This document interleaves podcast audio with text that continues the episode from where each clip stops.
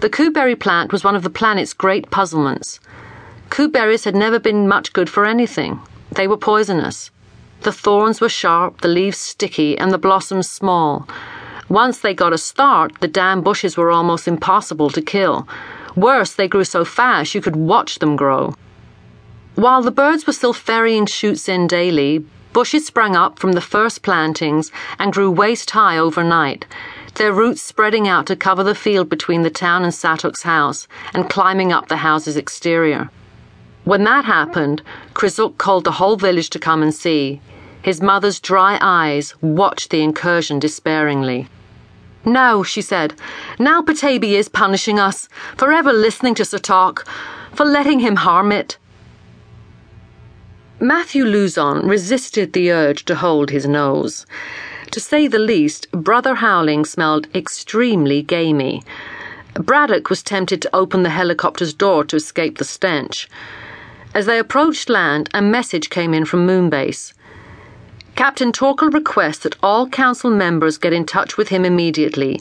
He is currently tracking the activities of the Shanachie of McGee's Pass. Matthew needed to hear no more.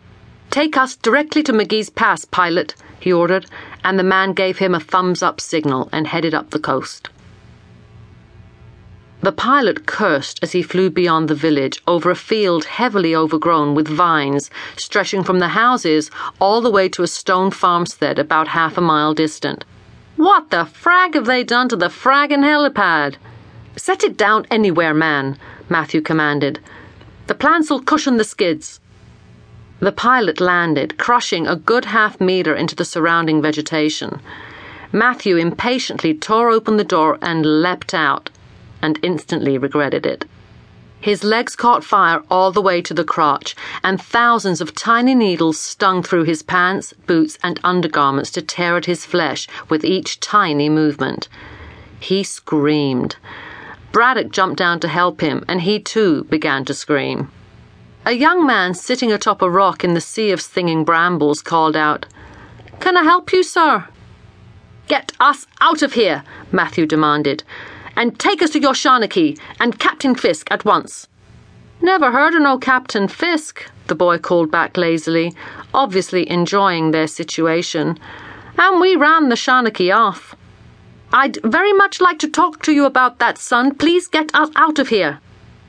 The boy shrugged and disappeared. Matthew and Braddock sat in the copter while a crew of villagers arrived with various stones and pieces of board to make a path for them. The boy ran across the stones and grabbed him by the arm. You'd best hurry, sir, or the coop Rambles will be a growing over these too. With the boy leading them, they reached the nearest of the hovels. There they were joined by the rest of the village. Matthew turned to their guide. Now, my boy, I am a bit confused. I was supposed to meet Captain Fiske and the Shanachie of this village here. Have I indeed been brought to McGee's Pass? That's where you are, sir said the woman of the house.